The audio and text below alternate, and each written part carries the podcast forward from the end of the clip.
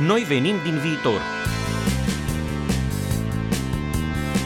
Inteligență artificială, revoluție tehnologică, blockchain, realitate virtuală, bani digitali, Internet of Things.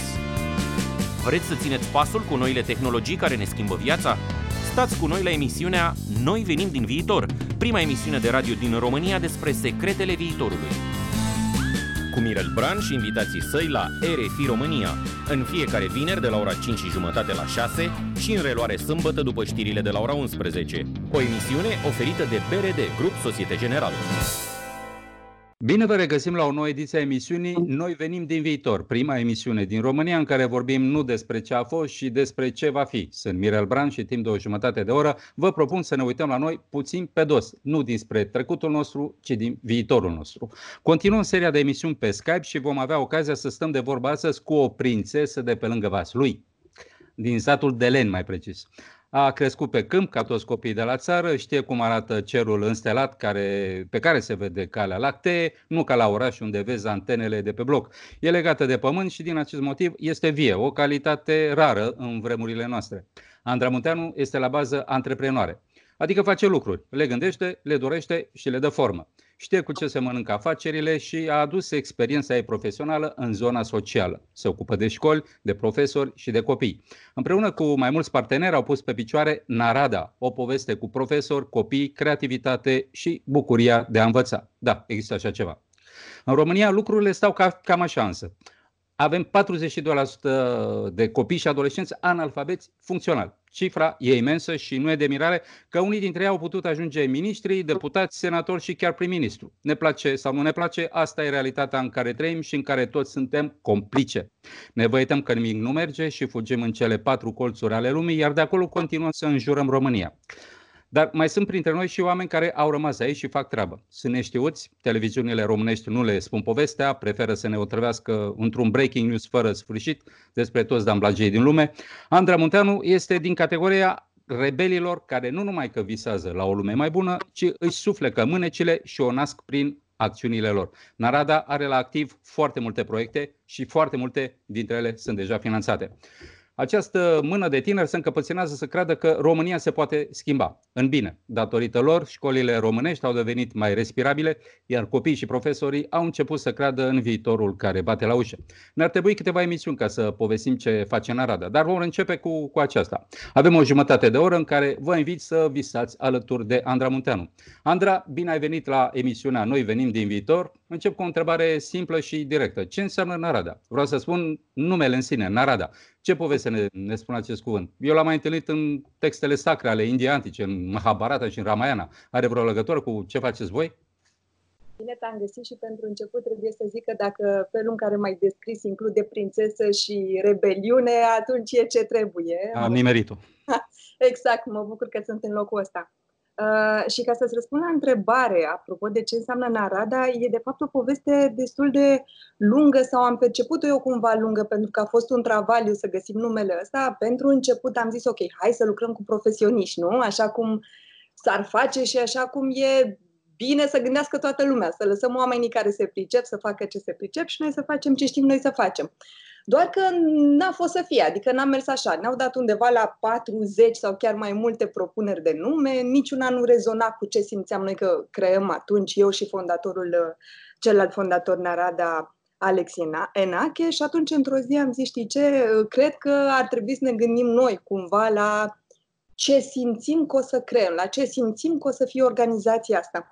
Și într-o zi mărturisesc că destul de, într-un moment destul de lipsit de răbdare și nu știu dacă aș spune furie, dar cu siguranță așa, știi, gata, vreau să găsim numele, vreau să vin odată. Am zis, știi ce, până la urmă ce facem noi? E ca o navă spațială. Știi cum e în filme momentul ăla când totul e un dezastru și pe o navă spațială renasc lucrurile și se întâmplă acolo să apară din nou speranță?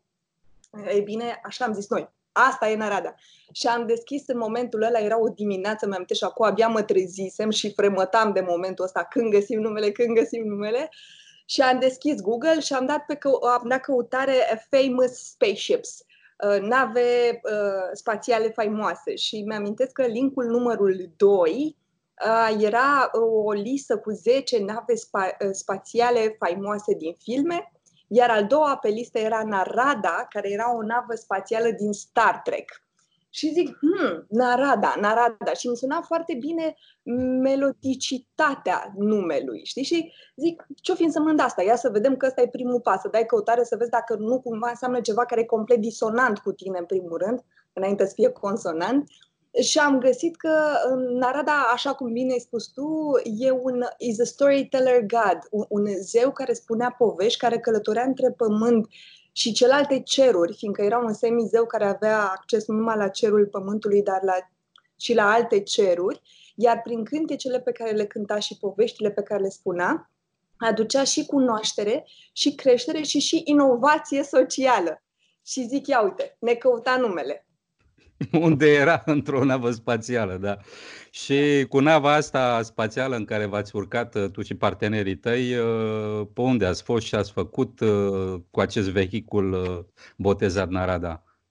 Să știi că parcursul nostru n-aș zice că e cu mult diferit de Star Trek, pentru că până, nu știu, în perioada asta când poate mult mai mulți oameni știu de noi, noi am trecut printr-un periplu cu extrem de multe aventuri, am fondat Narada undeva în 2017, iar la momentul respectiv, pentru că misiunea noastră a fost și a rămas aceeași de a, din primul moment și până astăzi, și anume democratizarea educației um, prin folosirea tehnologiei pentru toți copiii din România. Deci, cumva, ce visul Narada este acela al unei lumi în care există o Românie în care, datorită tehnologiei, orice copil de oriunde fie că este, nu știu, în centrul Bucureștiului sau într-un vârf de munte, nu știu, poate e cioban la oi, are o tabletă pe care poate să acceseze cunoaștere de înaltă calitate și dacă el are intrinsec curiozitatea de a învăța și de a se dezvolta, lucru cu care copiii se nasc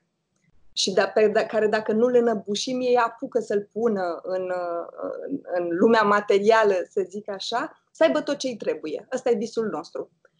Și atunci, pornind de la visul nostru, uh, față de care nu există nimic mai presus în, în organizația Narada, am trecut printr-o sumedenie de iterații și de produse și de servicii și de proiecte până să ieșim în fața lumii, pentru că um, în, în parcursul de a construi ceva inovator, în primul rând trebuie să asumi un drum al uh, greșelii, al experimentării. Inovație înseamnă experimentare și înseamnă uh, by default și greșeală n-ai cum să excluzi greșeala din parcursul ăsta și în tocmai asta a fost drumul nostru.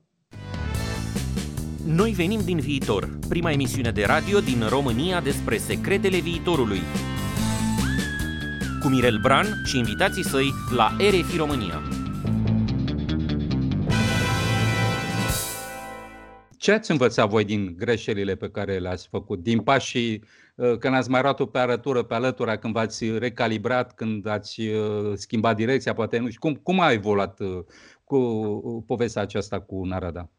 Să știi că aș spune că mai des am luat-o pe arătură decât pe drumul corect și mi se pare și un raport corect. Nu știu, apropo de Thomas Edison și cele 999 de încercări ale lui înainte să nimerească soluția cu numărul 1000, care a fost și cea corectă.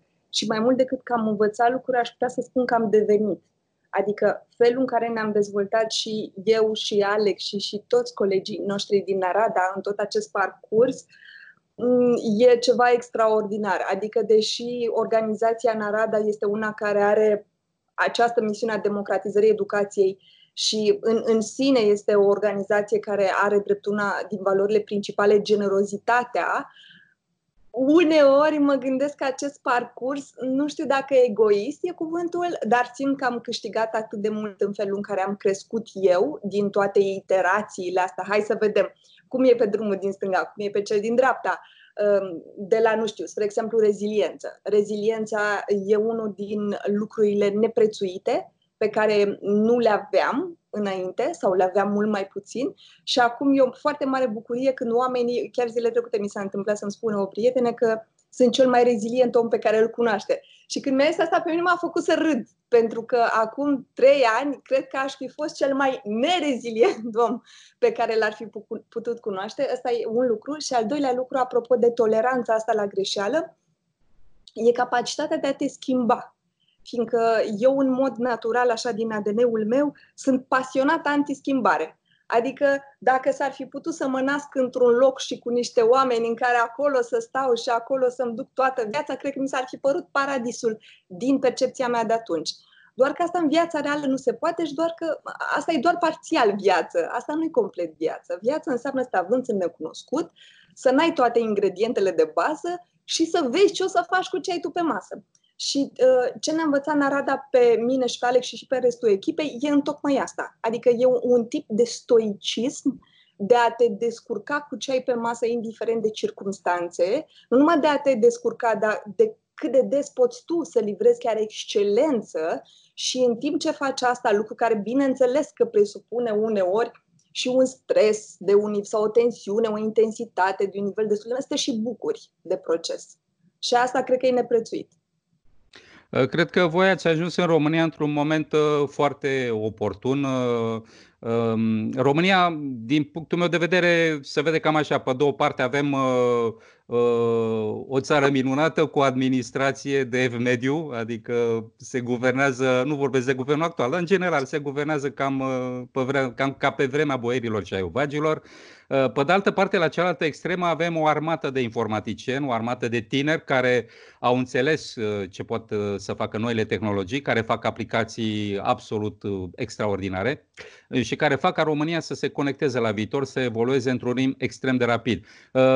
Suntem cumva între două extreme. Școala, ce loc mare ea sau cum ar trebui să se reconfigureze pentru a se adapta nu la Uh, vremea iubagelor, ci la vremea viitorului și a tehnologiei. Atunci când am creat noi Narada, mi-amintesc că am făcut o cercetare și că găsisem în Kuala Lumpur uh, o, um, în fine, nu în, um, nu în uh, metropolele lor, ci în uh, satele în care se găsesc mulți pescari care sunt echivalentul uh, ciobanilor noștri, ca să spun așa, și în care se făcuse acest experiment în care au pus tablete cu soluții de educație foarte avansate în mâinile copiilor care n-au avut niciodată așa ceva.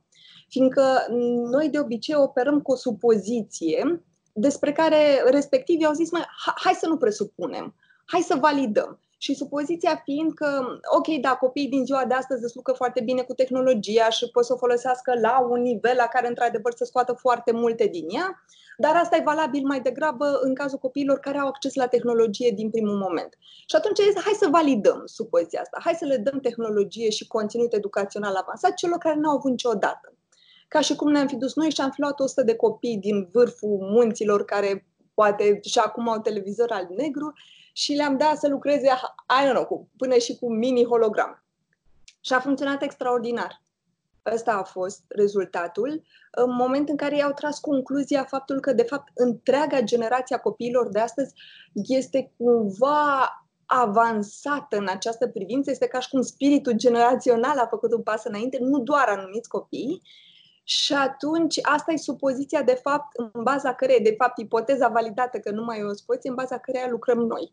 Deci, concret, concret să-ți răspund, școala ar trebui să aibă în primul rând acest lucru, pentru că prin tehnologie poți să ajungi cu un conținut de extrem de înaltă calitate la orice copil din România. Poate să preda matematică, nu știu, un geniu care trăiește în Elveția, oricărui copil de cioban, pur și simplu. Nu, nu mai e unul la unul, nu e nici unul la 30, câți, câți copii sunt într-o clasă nu mai e limitări de genul ăsta. Asta pe de o parte. Și pe de altă parte, în ce credem noi foarte mult sunt profesorii mentori. Adică ce credem că niciodată nu va putea fi desprins din școală și că, din potrivă, o componentă care trebuie crescută e tipul ăla de profesorat în care profesorul nu mai este cel care îți dă informația, ci cel care îți ghidează drumul și devenirea, propria devenire. Noi venim din viitor, prima emisiune de radio din România despre secretele viitorului cu Mirel Bran și invitații săi la RFI România.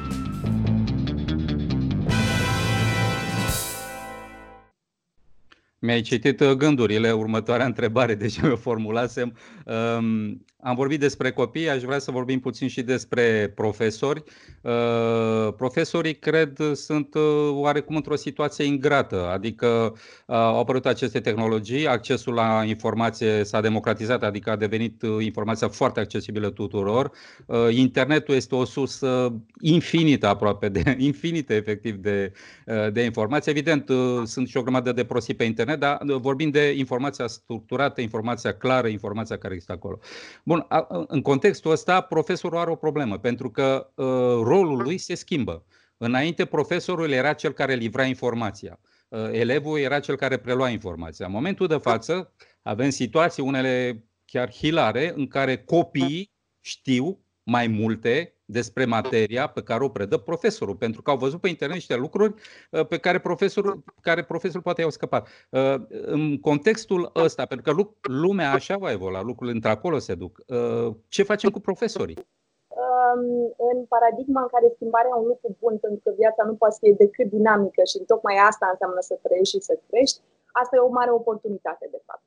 Pentru că atunci când eu, profesor, sunt eliberat de a trebui să dau informație și bineînțeles că asta înseamnă o întreagă infrastructură, adică înseamnă în primul rând să mă uit cum ghidez elevii să ajungă în tocmai la informația corectă, pentru că ok, ei oricum își vor lua. Și atunci pot să-și ia um, o informație extrem de bună din internet, în care eu doar să fiu ghidul lor, ceea ce înseamnă că mie îmi rămâne mult mai mult timp de relație ceea ce e o oportunitate, nici nu am cuvinte să o descriu, fiindcă relația e real ce transformă. Eu am în trecutul meu câțiva profesori care au făcut asta pentru mine, care aș putea să zic că au făcut-o într-un context mult mai greu decât profesorii de astăzi, pentru că, de fapt, ei trebuiau să ne predea și conținuturile.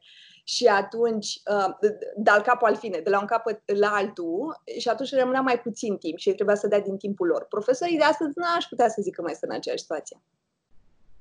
Da, mi-aduc aminte de uh, copilăria mea și de școală și îmi dau seama că uh, materiile uh, la care am învățat bine au fost materiile la care am avut o relație mai personală cu profesorul. Da. Când profesorul și-a dat timp să creeze o relație cu elevul, dincolo de informațiile pe care le livra, atunci elevul căpăta acea pasiune de a învăța, învăța cu bucurie. Uh, ori uh, tehnologiile, într-adevăr, uh, pot permite să câștigăm timp pentru această relație mult mai personală cu, cu elevul. Aș vrea să venim puțin în actualitate.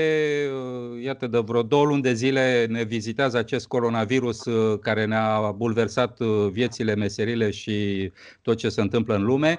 Um, eu cred că există și un moment de oportunitate în această poveste, dincolo de drama care este evidentă.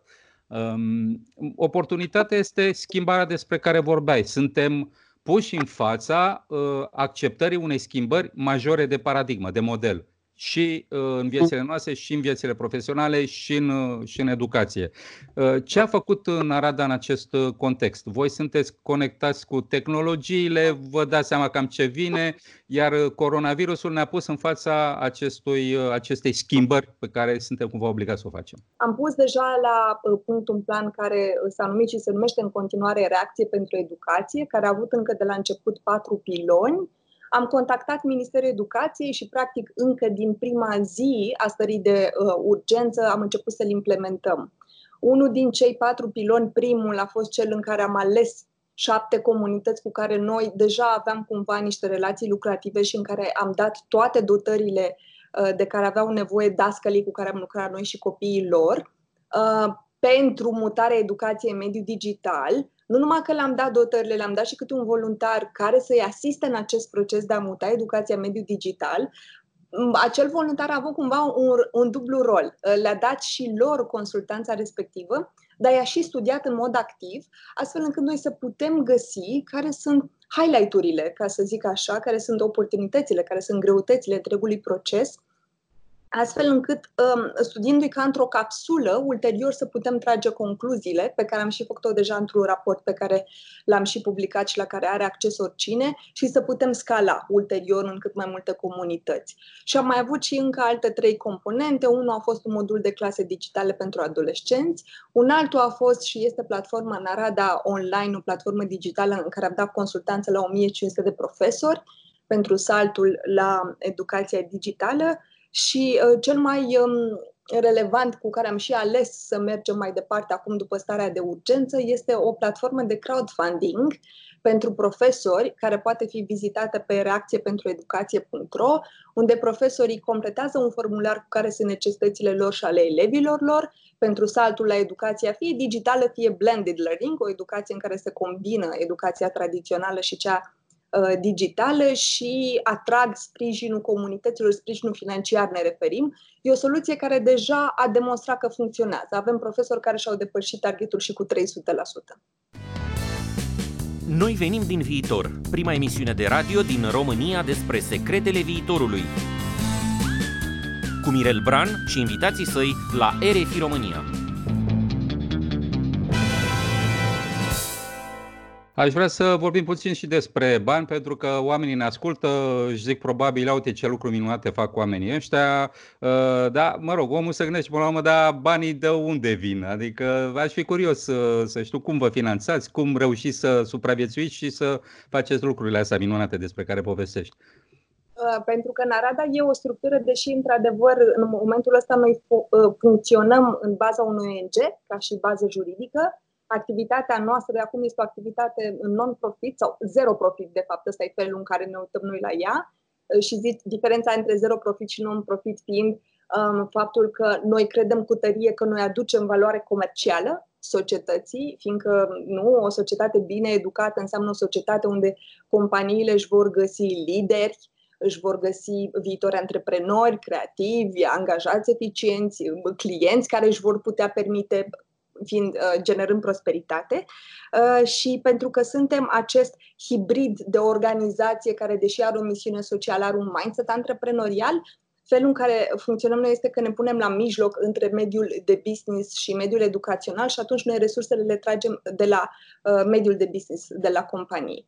În general funcționează prin granturi organizaționale. Granturile organizaționale vin, bineînțeles, și cu o altă componentă. Spre exemplu, nu știu, dacă o companie e o companie de transport, atunci ne ajută și cu transportul în zone uh, vulnerabile și în care ne-ar fi uh, mai greu să ajungem. Ăsta e tipul de parteneriat în baza căruia funcționăm și uh, în baza căruia funcționam noi și înainte de pandemie. Și înțeleg că în România ați uh, reușit să găsiți uh, parteneri care să vă financeze proiectele. Am reușit. Asta uh-huh. E o veste bună. Uh, da, e o veste bună. Sunt companii în care există genul ăsta de viziune. Mă turisesc că noi suntem destul de selectivi. Adică pentru noi e foarte important ca nu atât de mult viteza cu care creștem, ci ca aceste companii să fie compatibile cu valorile noastre spre exemplu, furnizorii cu care noi lucrăm, tragem destul de mult să fie companii care uh, au în ADN-ul lor și o componentă socială, companii care dau înapoi societății. Nu suntem de acord să cumpărăm de la cei care nu dau înapoi. Aș vrea să vorbim uh, puțin și despre tine, aș vrea să descoperim și puțin și personajul uh, din spatele poveștii pe care o povestești. Mărturisesc că felul în care am ajuns eu să fac Narada nu cred că e integral, deși eu sunt și unul foarte pragmatic, nu e integral, nu pragmatic și rațional. Adică aș spune că e o misiune care mai mult m-a ales ea pe mine și care eu i-am dat curs. Um, ăsta e un lucru care îmi vine în minte și un alt lucru care îmi vine în minte este că o misiune de magnitudinea sau de complexitate, asta e o misiune pe care să știi că eu cred că nu poate făcută niciodată singur. Adică, spre exemplu, parteneriatul meu dintre, dintre alianța, aș spune, de fapt, nu parteneriatul, dintre mine și Alex, mi se pare unul în afara căruia ar fi fost imposibilă crearea unei astfel de organizații, pentru că o astfel de organizație se creează pe valorile fondatorilor și pe cât de bine sunt așezate valorile fondatorilor, iar eu cred că așezarea valorilor ține mult de un dialog cu un altul. Adică e by default cel puțin o muncă de doi și ulterior o muncă de mult mai mulți odată ce creezi echipa. Acum, ca să-ți spun drept, eu am fost activist în educație încă de când eram adolescentă. Deci după ce am copilărit la țară, mi-am petrecut copilăria a doua parte în Vaslui, care, na, nici ăsta nu e un oraș cu mult departe de țară, nu? Cred că nici acum. Um, și dar am avut această oportunitate la 15 ani, mi-amintesc, să devin peer educator, se numea, uh, pentru o organizație care era finanțată de, cred că, Fondul ONU pentru Populație. Mi-am că atunci am și cunoscut un ambasador ONU Uh, lucru care m-a încântat absolut la 15 ani, îți dai seama, o adolescentă din Vaslui și care și-a petrecut copilăria în picioarele goale. Uh, și el a fost primul moment când educația a făcut un click important în mintea mea. Au fost mulți ani, au fost cam 8 ani de activitatea mea în organizația respectivă, în care am pornit de la a fi simplu voluntar la a ajunge trainer of trainers Um, și ulterior, ce s-a mai întâmplat este că viața m-a dus într-un parcurs antreprenorial, așa cum uh, ai spus și tu despre mine la începutul conversației noastre. Am creat o companie care a avut, a avut succesul său în domeniul său de activitate, că nu era educație, era wellness, nu avea aproape nu, nimic în comun, aș spune, cu Narada. Și în momentul de cel mai mare succes al companiei respective, eu simțeam un neajuns Adică era și simțeam un neajuns evident cumva, care era foarte contraintuitiv așa cumva din punct de vedere rațional, știi? Adică să ai 25 de ani, să fi creat o companie care să fie, să, să o fi co-creat, că și acolo am făcut-o cu un partener, care să fie a ta, să o poți conduce după regulile tale, în care să fii mezina din companie, toți angajații mei erau mai mari decât mine la momentul respectiv, era deja un foarte mare privilegiu. Uh, dar eu simțeam în permanență că lipsește ceva și atunci m-am reîntors către educație. Ăla a fost momentul. Cred că fără parcursul ăsta în care să fi trecut și prin activismul civic în prima parte a, uh, nu știu, uh, vieții mele adulte și a adolescenței mele și ulterior prin parcurs antreprenorial, n-aș fi putut să am cunoștințele de, de a crea Narada. Iar ulterior a fost într-o discuție de mentorat uh, cu un inventator, un mentor pe care îl aveam atunci, acum uh, trei ani, în care mi-am dat seama că o astfel de organizație este inevitabilă. Eu asta cred. Cred că Narada și dacă, nu știu, m-aș evapora eu acum, eu, Alex, toți ceilalți membri al echipe, a echipei naradiene, comunitatea de, de voluntari pe care o avem acum, tot ar apărea, fiindcă e din cursul lucrurilor. Noi venim din viitor, prima emisiune de radio din România despre secretele viitorului. Cu Mirel Bran și invitații săi la RFI România. Mai făcut să mă gândesc la etimologia cuvântului. M-am dus și eu de curiozitate să mă uit pe dicționar etimologie să văd ce cu acest narada și am descoperit că e rădăcina lui proto-indo-europeană vine, vine evident din, din India și se spune că ar fi un zeu născut pe genunchii lui Brahman, Brahman fiind un fel de Dumnezeu al, al Indiei antice și a dat drumul în lume ca să, să spună povești am senzația ca să faci și tu cu Narada, ți-ai dat drumul lume ca să ne spui o poveste. Uh, o ultimă întrebare foarte scurtă, dacă avea un robot care ar face tot uh, treabul, toate treburile în locul tău și tu ai avea tot timpul din lume pentru tine, ce, ce ai face?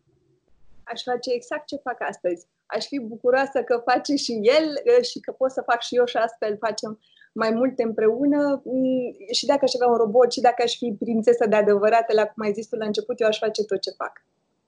Încheiem cu prințesa. Andra, îți mulțumesc că ai fost cu mine la emisiunea Noi venind din viitor. Dragi ascultători, ați auzit-o pe Andra Munteanu, o antreprenoare socială care crede în renașterea școlii românești. Mai multe despre ea și proiectele ei puteți afla la adresa narada.ro. Iar dacă vreți să auziți ceva nou și să respirați un aer mai oxigenat, așa ca la multe, ascultați această emisiune. Noi venim din viitor. Pentru că viitorul pe care îl imaginezi mâine este aerul pe care îl respiri azi. Și mai avem și știri din viitor în fiecare vineri după jurnalul de la ora 1. Aceste emisiuni sunt acum accesibile și în podcast și pe canalul de YouTube Eu vin din viitor, Mirel Bran. Dați un click, abonați-vă și aflați din ce este făcut viitorul ca să înțelegeți ce căutați în acest prezent. Vă anunț de pe acum că voi lansa în curând cartea Eu vin din viitor, o carte extrem de simplă despre lucruri extrem de complexe. Tehnologie, mitologie, știință și spiritualitate, o poveste despre om, despre tine cum nu ai mai auzit până acum. În ce privește viitorul, treaba asta așa, ori ne omorâm unii pe alții într-un război nimicitor, ori construim împreună ceva atât de frumos încât poate bate orice ficțiune. Treaba asta o hotărâm împreună. Dacă viitorul va fi o poveste sau ruina unui vis. Sunt Mirel Bran și vă aștept vinerea viitoare de la 5 și jumătate la 6 și în reluare sâmbătă după știrile de la ora 11. Să un zim de bine și stați liniștiți, noi venim din viitor și totul e ok. Noi venim din viitor, prima emisiune de radio din România despre secretele viitorului. Cu Mirel Bran și invitații săi la RFI România. O emisiune oferită de BRD Grup Societe General.